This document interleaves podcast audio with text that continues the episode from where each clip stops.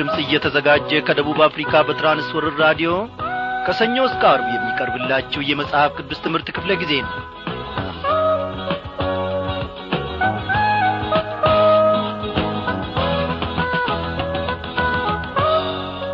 እንግዲህ አንድ ሁለት እያልን ቀናት ቀናትን እየወለዱ እግዚአብሔር አምላካችን በነዛም ውስጥ ደግሞ እያስተማረንና ከመንፈሳዊ ማዱም እየመገበን ከበረከቱ ሳይሳሳ ለእኛም ለእናንተም ታላቅን ድንቅ ነገር እንደሚያደርግ በዚህች ምሽት እያመን ወደ ጸጋው ዙፋኑ በእምነት እንቀርባለን። እንደምናመሻችሁ በጌታ የተወደዳችሁ አድማጮቼ ዛሬም ተከታታዩን የዕብራውያንን መልእክት ጥናታችንን እንቀጥላለን ማለት ነው። በመልእክቱ ውስጥ የእግዚአብሔርን ርኅራዬ የእግዚአብሔርን ምሕረት የእግዚአብሔርን አሰራር ፍቅሩንም ሁሉ እንመለከታለን። እግዚአብሔር አምላካችን ከአይምሮአችን በላይ የሆነ ድንቅን ነገር አድርጓል። ወዳጆቼ ይህን ማየት መቻላችን ደግሞ ትልቅ ነገር ነው። እግዚአብሔር በልጁ በጌታ በኢየሱስ ክርስቶስ በኩል እኔና እናንተን አላፈቀረም ትላላችሁን? ፍቅሩ በስቶልናል እንደ እኔማ ቢሆን ብዙ ዋሽቸዋለሁ ሳይነጋ ዶሮ ሳይጮህ ሶስት ጊዜ ክቸዋለሁ እስከ ጎልጎታ ሳልሄድ በመንገድ ቀርቻለሁ። ይህን ሁሉ ሳይቆጥር ሳያስብ የድሮውን ወደ እኔ ጠጋ ብሎ ሲያሳየኝ ያንን ፍቅሩን በአንድ ጊዜ ተሸነፍኩኝ ፍቅሩ በዛብኝ ኧረ ፍቅሩ በዛብኝ ኧረ ፍቅሩ በዛብኝ ከወይን ጠጅ ፍቅሩ በዛብኝ ኧረ ፍቅሩ በዛብኝ ኧረ ፍቅሩ በዛብኝ ከወይን ጠጅ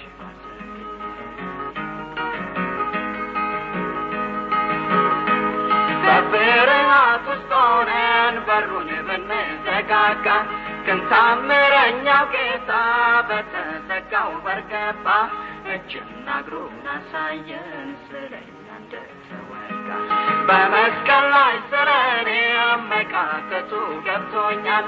ያደረገልኝ ሁሉ ውለታው በስቶብኛል ይህን ሁሉ አይቼ ፍቅሩ እጅግ አቃጥሎኛል ፍቅሩ በዛብኝ ኧረ ፍቅሩ በዛብኝ ኧረ ፍቅሩ በዛብኝ ከወይን ጠጅ ባሰብኝ ፍቅሩ በዛብኝ ኧረ ፍቅሩ በዛብኝ ኧረ ፍቅሩ በዛብኝ ከወይን ጠጅ ባሰብኝ። እኔም አንደ ሐሳቤ ያዘነብኝ መስሎኛል ከሞት ተነሳ ሲሉ ጭንቀቱ ዋርዶኛል በጣም የተቀየመኝ የተረሳሁ መስሎኛል። ገና ከሩቁ ሳየው ወደ እኔ ሲቀርበኝ ደጋግሞ ቢጠይቀኝ ትወደኛለህ ቢለኝ እምባዬ አቀረረ ፍቅሩ እጅግ እኔስ እንደምወድህ አንተ ታውቃለህ አልኩኝ በልግልገሎችን ጠብቅ ብሎ አጥብቆ አዘዘኝ እኔን ኃጢአተኛውን በቤቱ አለት አረገኝ ፍቅሩ በዛብኝ ኧረ ፍቅሩ በዛብኝ ኧረ ፍቅሩ በዛብኝ ከወይን ጠጅ ባሰብኝ።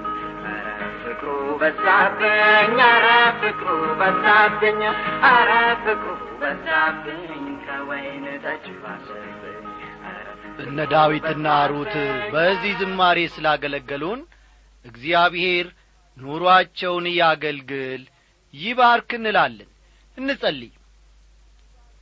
ጌታችን ሆይ በእውነት ፍቅርህ በስቶልናል እየወደድንህ ሳለ ስንከዳህ እያመንህ ሳለ ዳተኞች ሆነን ስንገኝ ከመስቀል ፍቅርህም ደግሞ እያፈነገጥን እግዚአብሔር ሆይ በዓለም ውስጥ ስንዳክር ስንገኝ እጆችህን ዘርግተ አንተ ትታደገናለ።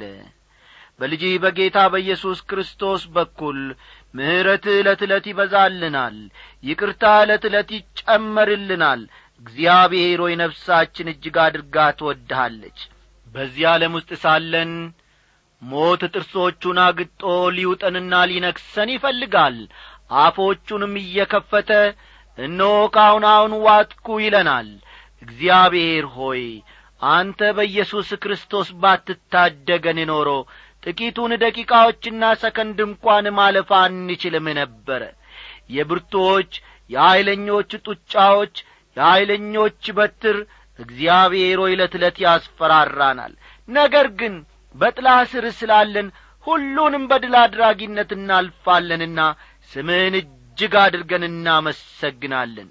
ጌታ ሆይ እኔ ባሪያ ጸልያለሁ እነሆ በማረሚያ ቤት ደግሞ በአንድ ላይ ሆነው በማይመች ሁኔታ ውስጥ ቁጭ ብሎ አንተን የሚያዳምጡህን ከቃልህም ደግሞ በረከትህን የሚሹትን ሁሉ እንድትገናኛቸው የአገርን ግዳጅ ለመወጣት በጦር ሜዳም ደግሞ ያሉትን ወንድሞችና እህቶች እንድትመለከት። እግዚአብሔር ሆይ በሕመም አልጋ ላይ ተኝተው እያሉ ኖ ቃልህን ደግሞ እግዚአብሔር አምላኬ ሆይ ለማድመጥ ልባቸው የተጋውን ሁሉ አንተ እንድትጐበኛቸው በመንፈስህም እንድትዳስሳቸው እኔ ወደ አንተ ጸልያለሁ ታምኜ። እግዚአብሔር አባቴና አምላኬ ሆይ በቤት ውስጥ አንድ ላይ በመሰብሰብ ደግሞ አንተን የሚያመልኩትን ለብቻቸውም ሆነው ደግሞ አንተን ለማምለክ የቀረቡትንም ሁሉ እንደ መሻታቸው እንደ ጥማታቸው እንደ መራባቸው መጠን ደግሞ እግዚአብሔር አምላኬው እንድትገናኛቸው ለምንሃለሁ ጊዜውን ሁሉ ባርክልን። ቃልን ያለ መከልከል ከጸባዖት ወደ እኛ ላክ።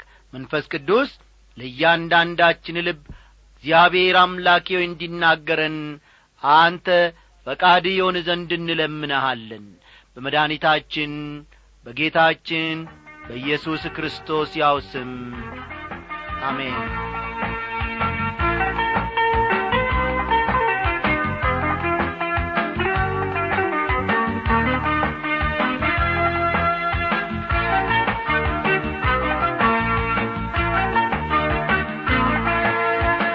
ውድ አድማጮቼ እንግዲህ እግዚአብሔር ከቃሉ ማዕድ ሳይሰስት እየመገበን ሳለ እነሆ እኛም ደግሞ ስንማር ሳለ ጠላት ደግሞ ከዚህ ሁሉ ሊፈነቅለን ይፈልጋል። በብዙ አቅጣጫ ከዚህ ከቃሉ ማዕድ ደግሞ ፈቀቅ ሊያደርገን ይሻል። እግዚአብሔር ግን ታዳጊ ነው። የእስራኤል ጠባቂ እኔና እናንተን ለመታደግ ደግሞ ክንዶቹ ለዘላለም ብርቱዎች ናቸው። በዛሬው ምሽት ክፍለ ጊዜ ጥናታችን እንግዲህ ከአሮጌው መቅደስ ስለ በለጠው ስለ አዲሱ መቅደስ እንመለከታለን ማለት ነው። በተከታታይ እስቲ መጽሐፍ ቅዱሶቻችሁን እንደ ተለመደው ሁሉ ገለጥ ገለጥ አድርጋችሁ የዕብራውያን መልእክት ምዕራፍ ዘጠኝ ቁጥር ዘጠኝና አስርን ተመልከቱ።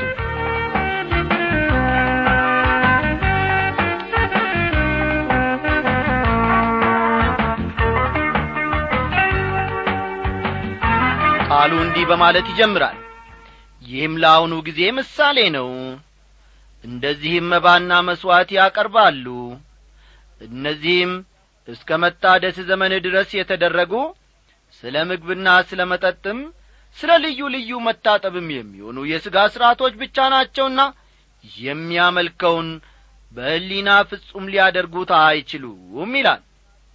የሚያመልከውን ሕሊና ፍጹም ሊያደርጉት አይችሉም የሚለውን ቃል በደንብ ተመልከቱ ወደ እግዚአብሔር ሊያደርሰን የሚችል ያና ይህ ሳይሆን ኢየሱስ ክርስቶስ ብቻ ነው። እርሱ ራሱ ሲናገር እኔ መንገድና እውነት ሕይወትም ነኝ በእኔ በቀር ወደ አብ የሚመጣ የለም ብሏል። ዮሐንስ ወንጌል ምዕራፍ አሥራ አራት ቁጥር ስድስት እውነተኛ አምልኮ ማለት ይሄ ነው። እውነተኛ አምልኮ ደግሞ ለአገልግሎት ልባችንን ያነሳሳል። አንድ ጊዜ በተገቢው መንገድ ወደ እግዚአብሔር መምጣት ከቻልን ወገኖቼ እርሱን ማገልገል ችግር አይሆንብንም። በአሁኑ ዘመን ሰዎች ስለ አምልኮ መስማት እንደማይወዱ አውቃለሁ። ይሁን እንጂ የኢየሱስ ክርስቶስ መንፈስ እርሱን ወደ ማምለክና ወደ ማገልገል እንደሚመራን ግልጽ ሊሆንልን ይገባል እላለሁ። ሐዋርያው ጳውሎስ በኤፌሶን መልእክቱ ምዕራፍ አምስት ከቁጥር አሥራ ስምንት እስከ አሥራ ዘጠኝ ባለው ስፍራ መንፈስ ይሙላባችሁ እንጂ በወይን ጠጅ አትስከሩ። ይህ ማባከን ነውና በማለት የተናገረውን በዚህ ምክንያት ነው። በመንፈስ ቅዱስ ስለ መሞላት አስፈላጊነት ከተናገረ በኋላ የሚለውን ደግሞ እስቲ እንመልከት። በመዝሙርና በዝማሬ በመንፈሳዊ ምቅኔ እርስ በርሳችሁ ተነጋገሩ ለጌታ በልባችሁ ተቀኙና ዘምሩ ይላል። ይህ የሚያመለክተው አምልኮን ነው ወገኖቼ። በመንፈስ ቅዱስ መሞላትና መንፈስ ቅዱስ የክርስቶስ የሆኑ ነገሮችን በሕይወታችን ሲያደርጋቸው የማየትን ያክል አስደሳች ነገር እንደሌለ ባለፈው ምሽት ክፍለ ጊዜ ጥናታችን ነግሬያቸዋለሁ ወይም ደግሞ መስክሬላችኋለሁ ለአምልኮ በእግዚአብሔር ፊት ስንገኝ የዝማሬ መንፈስ ይሰጠናል።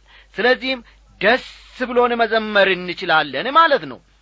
አዎን አንደበታችን ለዝማሬ የተመቸ ባዮን እንኳ ልባችን ውስጥ ዘወትር የዝማሬ ዜማ ይኖረናል። ቀጥሎ ደግሞ በዚህ ምድር የነበረው ድንኳን በሰማይ ካለው መቅደስ ያነሰ እንደሆነ የሚያሳዩ ባለፈው ክፍለ ጊዜ የተመለከትናቸውን አምስቱን ነጥቦች እንደ ገና እንመለከታቸዋለን። በመጀመሪያ ደረጃ ማለትም አንደኛው ማለት ነው የፊተኛው መቅደስ በዚህ ምድር ነበር። ማንኛችንም እንደምናውቀው የፊተኛው መቅደስ በዚህ ምድር ነበር። ከዚህ ምድር ቁሳቁሶችና በዚህ ዓለም ነገሮች የተሠራ በመሆኑ ከሰማያዊው መቅደስ ያንሳል። ከሰማያዊው መቅደስ ያንሳል። በሁለተኛ ደረጃ ደግሞ ምድራዊው መቅደስ ወደ ፊት ለሚመጡ ነገሮች ጥላ ስለሆነ ወደ ፊት ለሚመጡ ነገሮች ጥላ ስለሆነ ከሰማያዊ መቅደስ እጅግ ያንሳል። እጅግ ያንሳል ለመጪ ነገሮች ጥላ እንጂ ራሱን የቻለ እውነታ የለውም። ስለ ምድራዊው መቅደስ ስናጠና ብዙ የሚገርሙና አስደሳች ነገሮችን ልንማር እንችላለን። ያም ሆኖ ግን ወደ ፊት ለሚመጣው ነገር ጥላ መሆኑን መዘንጋት የለብንም። ሦስተኛ የፊተኛው መቅደስ ወይም ምድራዊው መቅደስ ካህናት ብቻ እንጂ ሰዎች መግባት የሚችሉበት አልነበረም። ምናልባት እነዚህ ነጥቦች በትናንትናው ምሽት ክፍለ ጊዜ ጥናታችን ስንመለከት አምልጧችሁ ከሆነ አሁን ለመጻፍ ያመቻችኋልና ፈጠን ፈጠን በሉ። የፊተኛው መቅደስ ወይም ምድራዊ መቅደስ ካህናት ብቻ እንጂ ሰዎች መግባት የሚችሉበት አልነበረም። በዚያ ዘመን ሕዝቡን ወክለው ወደ መቅደሱ መግባት የሚችሉት ካህናቱ ብቻ ነበሩ። ተራው ሰው ግን እንደ እኔና እንደ እናንተ ያለው ማለት ነው መግባት አይችልም ነበር። ዛሬ ግን አማኞች ሁሉ ካህናት ናቸው። ስለሆነም ሁሉም ወደ እግዚአብሔር ፊት መግባት ይችላሉ። ይህም መሆን የቻለው ኢየሱስ ክርስቶስ መስቀል ላይ በሞተበት ጊዜ መቅደሱንና ሕዝቡን ላይ የነበረው መጋረጃ ከላይ ወደ ታች በመቀደዱ ነው። እኛን ወክሎ ክርስቶስ ወደ እግዚአብሔር ፊት ገብቶአል ተመልከቱ።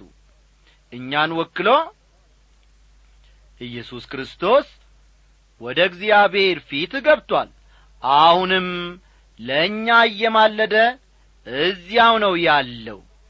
አራተኛው ነጥባችን ደግሞ ምድራዊው መቅደስ ጊዜያዊ እንጂ ዘላለማዊ አልነበረም። ምድራዊው መቅደስ ፈጠን ፈጠን በሉ። ጊዜያዊ እንጂ ዘላለማዊ አልነበረም። ጌታ ኢየሱስ ክርስቶስ ግን ወደ ዘላለም የሚያስገባውን በር ከፍቶልናል። እግዚአብሔር ይክበር ይመስገን። አምስተኛ የፊተኛው መቅደስ ወይም ምድራዊው መቅደስ የሰዎችን ልብ መለወጥ ባለመቻሉ የሰዎችን ልብ መለወጥ ባለመቻሉ የታሰበውን ውጤት ማስገኘት አልቻለም። የሰዎችን ልብ መለወጥ ባለመቻሉ የታሰበውን ውጤት ማስገኘት አልቻለም። እኔም ብሆን ከሌሎቹ ይልቅ ትኩረት የምሰጠው ለዚህኛው ነጥብህ ነው ምድራዊው መቅደስ የሰዎችን ሕይወት በመለወጥ ረገድ ምንም ያደረገው ነገር የለም። ሰዎች በሙሉ ልባቸው ወደ ክርስቶስ ሲመጡ ግን ሕይወታቸው እንደሚለወጥ ደግሞ ደጋግሞ የታየ ሐቅ ነው። በእውነትና በመንፈስ እንድታመልከው ሊረዳ የሚችለውና የእርሱ ማንነት በሕይወትህ እውን እንዲሆን ሊረዳህ የሚችለው እርሱ ብቻ ነው ከልጅነት እስከ ሽበት ድረስ ቤተ ክርስቲያንን የሚያዘወትሩ ብዙ ሰዎችን አውቃለሁ። ይሁን እንጂ ቤተ ክርስቲያን ማዘውተር ማለት ቤተ ክርስቲያንን ማዘውተር ማለት ለእነርሱ ከዕቃቃ ጨዋታ የተለየ ትርጉም የለውም። አንዳንዶቹ በተለያየ ኮሚቴ ውስጥ ይሳተፋሉ። አንዳንዶቹ ዘማሪዎች ናቸው። አንዳንዶቹ ደግሞ የውድ ትምህርት ቤት መዘምራን ናቸው። በእውነት ጌታን ለማምለክ ጊዜ የላቸውም እነዚህ ሰዎች። ያም ሆኖ ግን እርሱን እያገለገሉ እንደሆነ አድርገው ያስባሉ ያምናሉ። ወገኖቼ እርሱን ለማምለክ ጊዜ እስከሌላችሁ ድረስ ምንም ያክል የቤተ ክርስቲያንም ሥራ እንኳን ቢበዛላችሁ ተመልከቱ። እርሱን ለማምለክ ጊዜ እስከሌላችሁ ድረስ የቱንም ያክል የቤተ ክርስቲያን አገልግሎት ወይም የቤተ ክርስቲያን ሥራ ቢበዛላችሁ እንኳ እርሱን እያገለገላችሁ አይደለም። ስለ በለጠው መሥዋዕት ደግሞ ከቁጥር አሥራ አንድና አሥራ ሁለት እንመለከታለን። እናንብበው።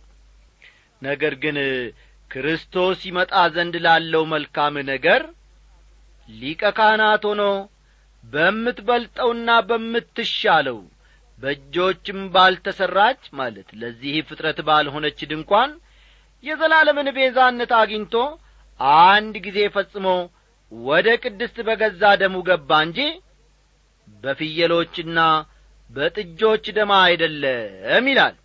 ይህ ስለ በለጠው መሥዋዕት ያመለክተናል ማለት ነው።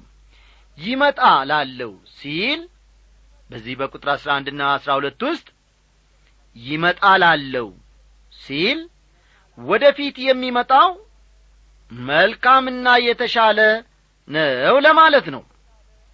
ወደ ፊት የሚመጣው መልካምና የተሻለ ነው ለማለት ነው። በክርስቶስ አማካይነት የመጣው መልካሙና የተሻለው ነገር ምንኛ ወገኖቼ እጹብ ድንቅ ነው። ወደ ቅድስት በገዛ ደሙ ገባ እንጂ በፍየሎችና በጥጆች ደማ አይደለም የሚለው ቃል ቃል በቃል መወሰድ እንዳለበት አምናለሁ። በዚህም መሠረት ክርስቶስ ወደ ቅድስት የገባው የራሱን ደም ይዞ ነው የሚለው ቃል በቃል መወሰድ ያለበት ጉዳይ ነው።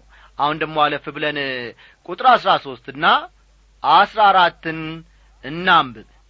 የኮርማዎችና የፍየሎች ደም በረከሱትም ላይ የተረጨ የጊደር አመድ ሥጋን ለማንጻት የሚቀድሱ ከሆኑ ነውር የሌለው ሆኖ በዘላለም መንፈስ ራሱን ለእግዚአብሔር ያቀረበ የክርስቶስ ደም እንዴት ይልቅ ያውን እግዚአብሔርን ልታመልኩ ከሞተ ሥራ ሕሊናችሁን ያነጻ ይሆን ይላል የጊደር አመድ ይላል ጸሐፊው። ስለ ጊደር መሥዋዕት አቀራረብ በኦሪት ዘልቁ ምዕራፍ አሥራ ዘጠኝ በዝርዝር ተጽፎ እናገኛለን። ልብ በሉ። ስለ ጊደር መሥዋዕት አቀራረብ በኦሪት ዘልቁ ምዕራፍ አሥራ ዘጠኝ በዝርዝር ተጽፎ እናገኛለን።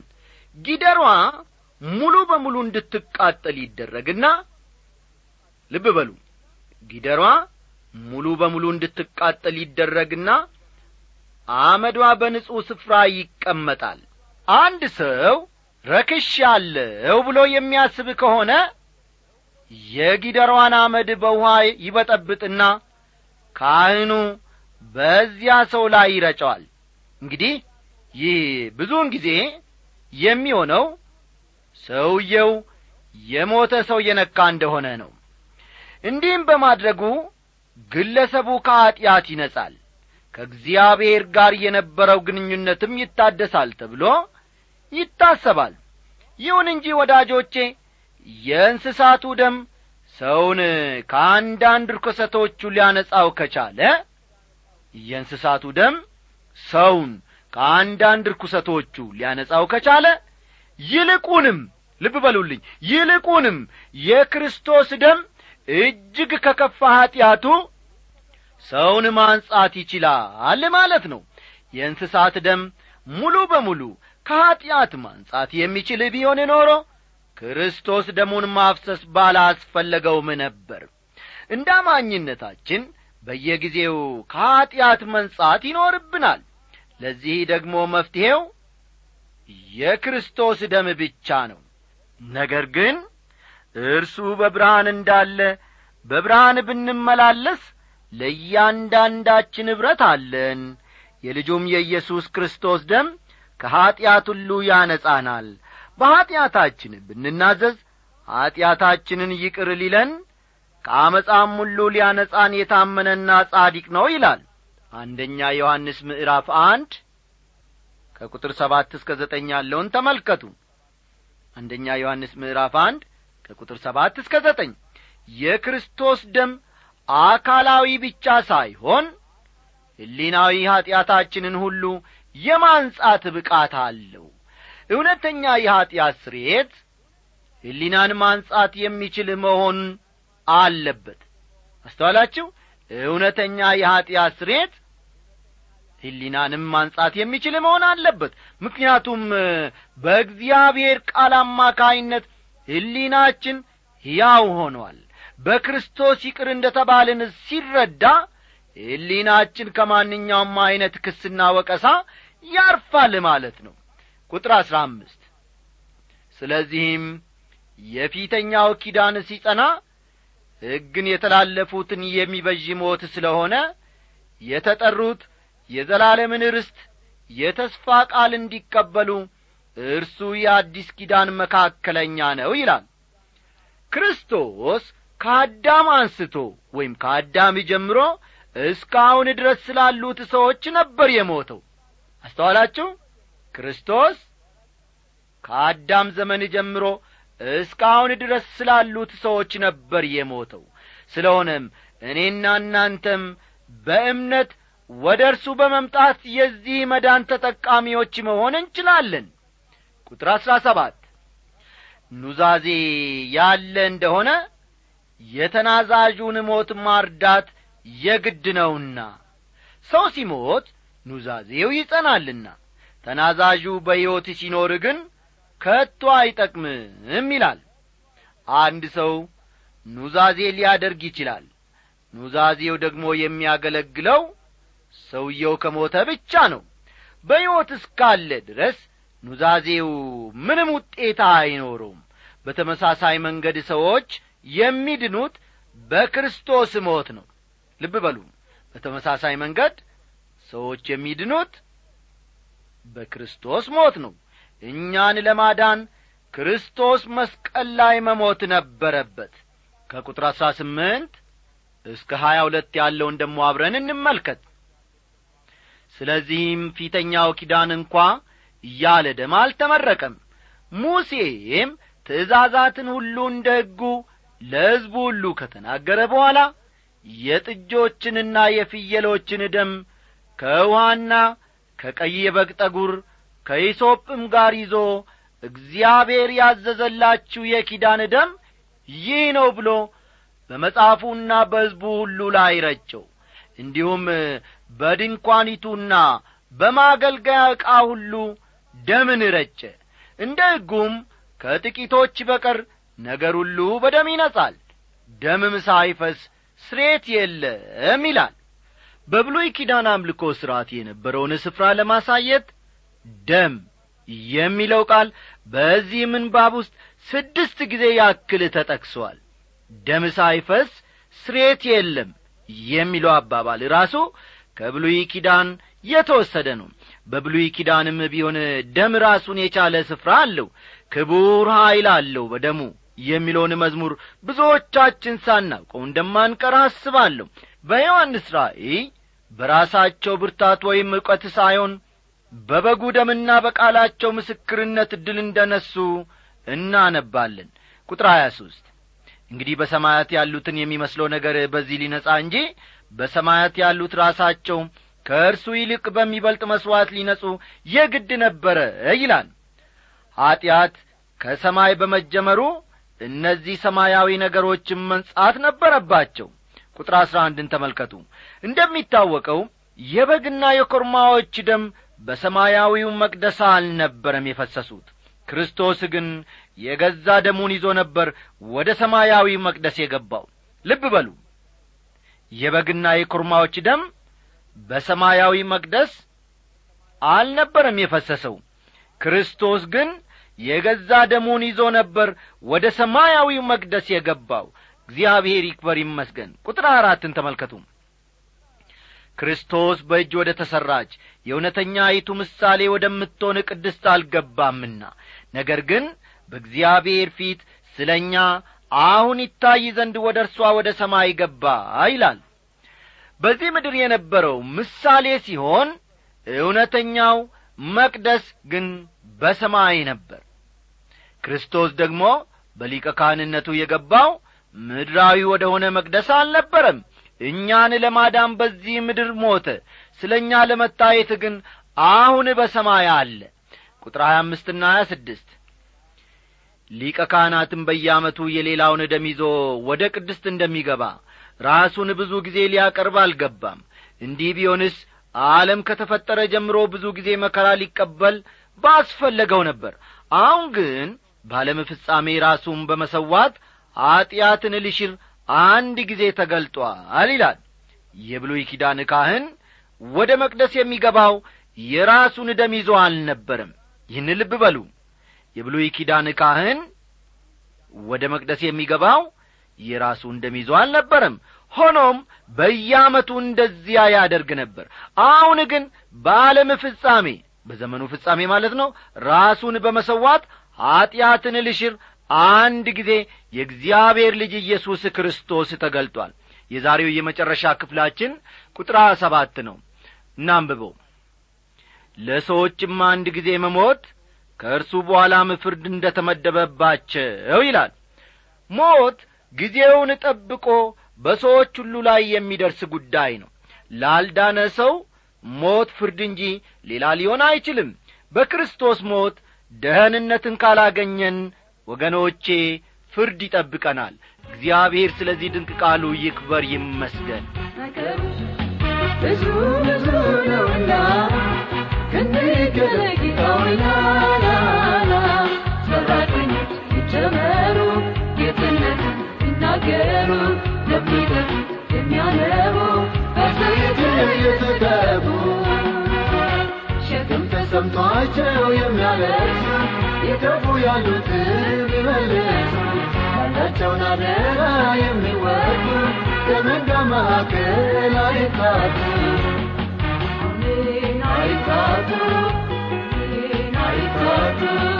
አሜን አይታጡ ዛሬም አይታጡ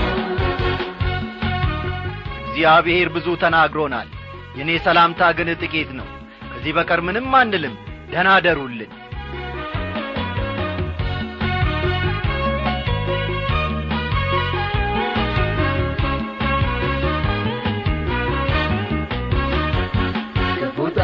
ሚያስጨንቃቸው ቀንበር ጭኖ ሚያሰቃያቸው ነፃነትን ይነፍጋቸው የሚጡ ብዙዎች ናቸው ቀንበሩ ይሰበር ይሰበር ቋጠሮ ይፈታ ይፈታ።